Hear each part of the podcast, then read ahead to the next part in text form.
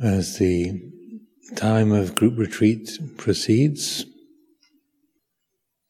hopefully the mind is uh, getting steadily uh, more settled. The, the, disengagement from worldly activities uh, to the degree possible, and uh, focusing the attention on formal practice. This uh, helps to strengthen that quality of focus in the present moment. As and when the attention is able to stay with the experience of the present reality, wandering off into creations about the future or the past, abstractions, fantasies here in the present, then there's no special need to focus the attention so much on a, an object of concentration, such as the, the footsteps as we do walking meditation or the, the rhythm of the breathing as we sit.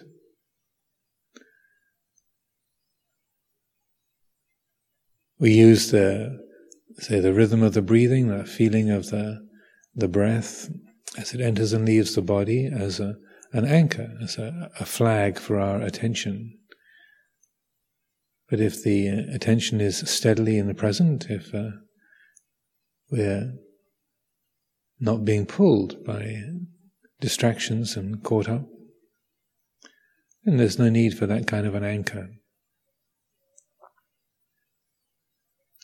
We can allow the feeling of the breath and the other perceptions or the body's movements, the feeling of the feet meeting the ground as we walk along, they can be simply allowed to be part of the whole array of perception, the whole field of experience. Is a conscious broadening of attention, letting go of attending to a specific pattern of feeling or perception, and opening the heart to the whole sphere of experience, the whole field of experience. So, in essence, the entirety of the present reality becomes the meditation object. Hearing the sound of the pigeons, my voice, sensations of the body, feelings of uh, cloth on our skin, feelings of weight, pull of gravity, different waves of emotion, being sleepy, being irritated, being glad and inspired, whatever shape it takes. Here it is. So, this deliberate letting go of the content of experience is opening the heart to the process of experiencing. This is the essence of insight practice, the development of vipassana. It's being that very awake, aware quality that knows the flow of experience, but is not identified, not attached, not grasping it. Being that awake, aware, knowing element, the Vijja that which knows. The Buddha also called this the eye of Dhamma, Dhamma Cakkhu. That is what knows a knowable object, the Dhamma Cakkhu, the eye of Dhamma. Vijja Dhatu, uh, Dhatu as in element, Vijja as in knowing or awakened awareness is a, another word we can use for this.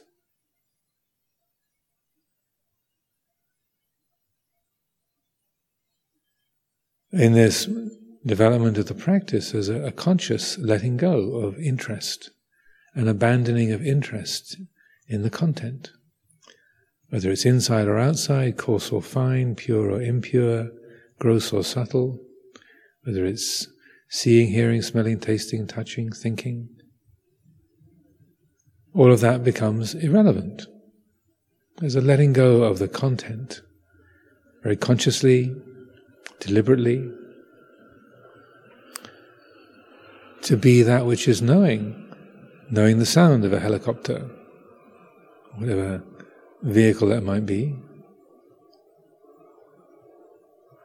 not forming an opinion and grasping the opinion about it or solidifying the perception by the way the mind holds it, but rather being that awake, aware quality that knows sound, knows thought, feeling, sensation, mood. That which knows a sound is soundless. That which knows a mood has no mood. That which knows sensation is free of that sensation. That which knows anger isn't angry. That which knows sleepiness isn't sleepy.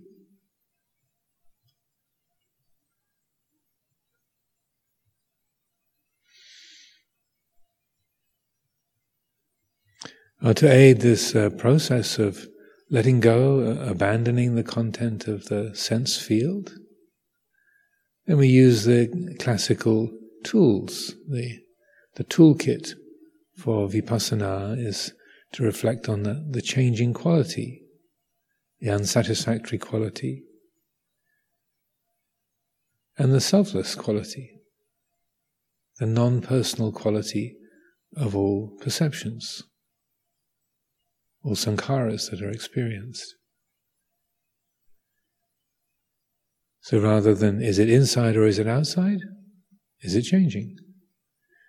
Rather than do I like it or not like it, is it changing? Rather than do I know what it is or do I not, not know what it is, is it changing?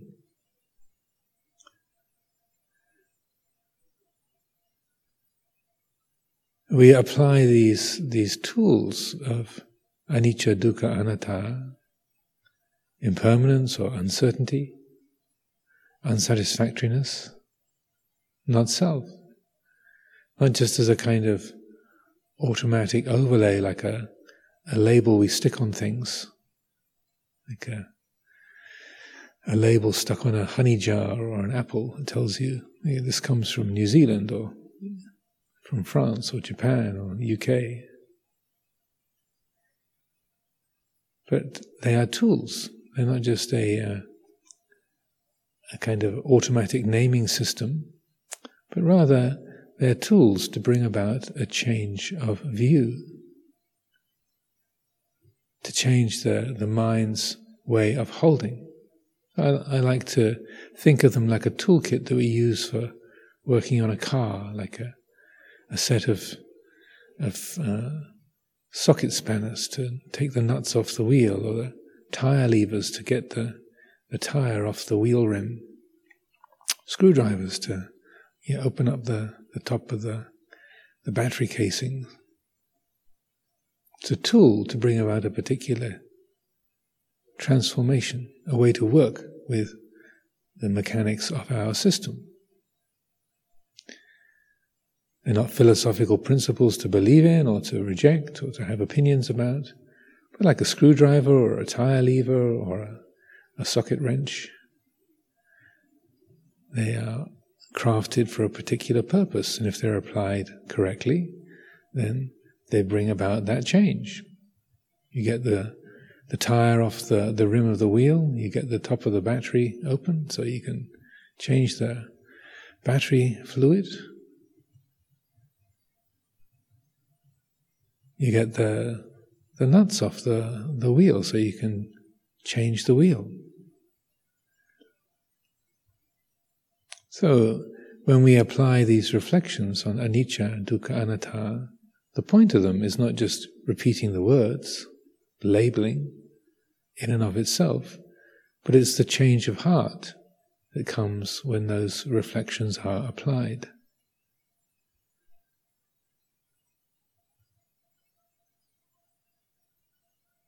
When the mind moves towards something that is likable. We hear a sound that we like or that's interesting, or we smell some food at the mealtime that attracts us. Ooh, it's interesting, beautiful. A reflection on dukkha is not just saying, oh, this is dukkha as a label, but to pick that up, to see how even a a delightful sound or a delicious flavor or a promising smell? Can that be pleasing? Can that be exciting? Can that be something that truly satisfies, gratifies permanently? Can that ooh stay there?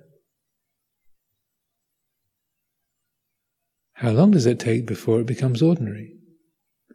The sound of that bird fades, fades into the background. The bird is still, still crowing, but it's become boring. The attention's gone somewhere else. That delicious flavor, that the taste of your favorite food, even after three or four seconds of wow, the mind goes somewhere else, starts sizing up the next mouthful.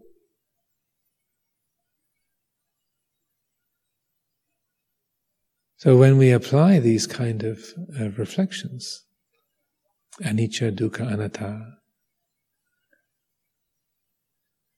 the point is not the particular characteristics of the, the label, but the change of heart that comes with it.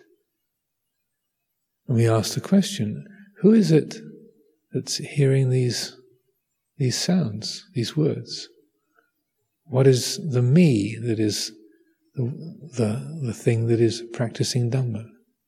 Is I, the meditator, I, the monk, the anagarika, the novice.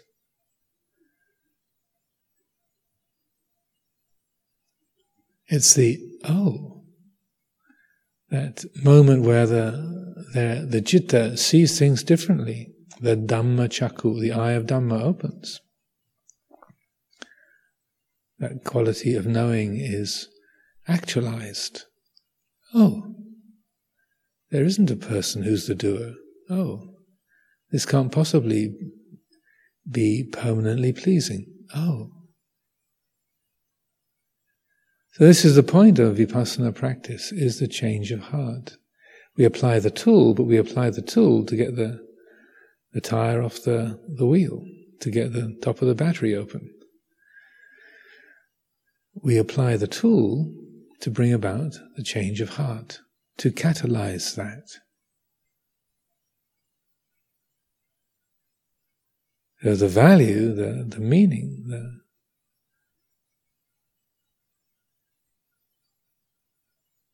the quality of vipassana that is significant is this change of heart.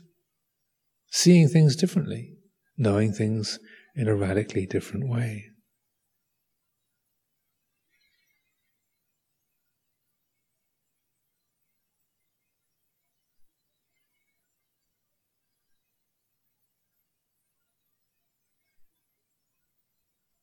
when we talk about, uh, say, being that awareness or being awake, embodying that quality of vijja these kind of terms, it's important to not let self view and conceit, so again, creep in the back door and take over with those uh, subtle attitudes of, uh, I am, I am being awake. I, I, am the one who knows. I am embodying the, the quality of vijja. My eye of Dhamma is opening. There's subtle qualities of, atta, the I and me and mine, they so easily slip into the picture, take over without it being realized. So, in the establishment of, of vipassana, the development of, of vipassana, this is particularly important to explore. Those reflections on anatta, to look closely, explore deeply, to get the feeling of I-ness and me-ness, minus, get to know the texture of it, the feel of it. I, the meditator, I, the experiencer, I, who's the one who knows. To challenge that, to let go of that. So that there is a genuine being unborn. There is not a me who's the unborn, a me who is the Dhamma, a me who is the, the, the quality of, uh, the owner of the quality of, of awareness, of knowing, but rather there's just vijja. There is the unborn without a, an I or a me or a mine that is intruding or actually being born. Embodying Dhamma without confusion, without delusion. And as any kind of feelings of self, the ahankara, the I making, the mamankara, the mind making, as that pops into being, noticing that, bringing attention to that. This is developing the insight into anatta, getting to know those I making and mind making feelings. They're feelings. The feeling of self is another sankhara that arises and passes away. The I am, I do, I feel, I practice. This is mine. The owning sense of self, the mamankara, mama, this is mine, my practice, my mind, my life, my story. Sense of being. I am a person. I am awake. I am listening. I am sleepy. The asmi feeling, the I am feeling, the, the being self, if you like. And the eso me atta, the what we can call the narrative self, my story. I'm just an anagarika. I've been a bhikkhu for 20 years. Hmm. This is my name. This is my dwelling. I live in this kuti. I live in this room. I've been here for so many years or months, weeks. These are my parents. These are my illnesses, my plans. There's the way we create a life story, the narrative self, me and my story, my age, my gender, as those pop up, as they arise and present themselves to the field of, of awareness, notice that. Explore that. All these different kinds of selfing. The owning self, the being self, narrative self. Get to know the texture, the smell, the, the flavor of those. Recognize it, know it, feel it. Let go. So there isn't a me who's letting go, there's just a letting go, initiated by mindfulness, wisdom.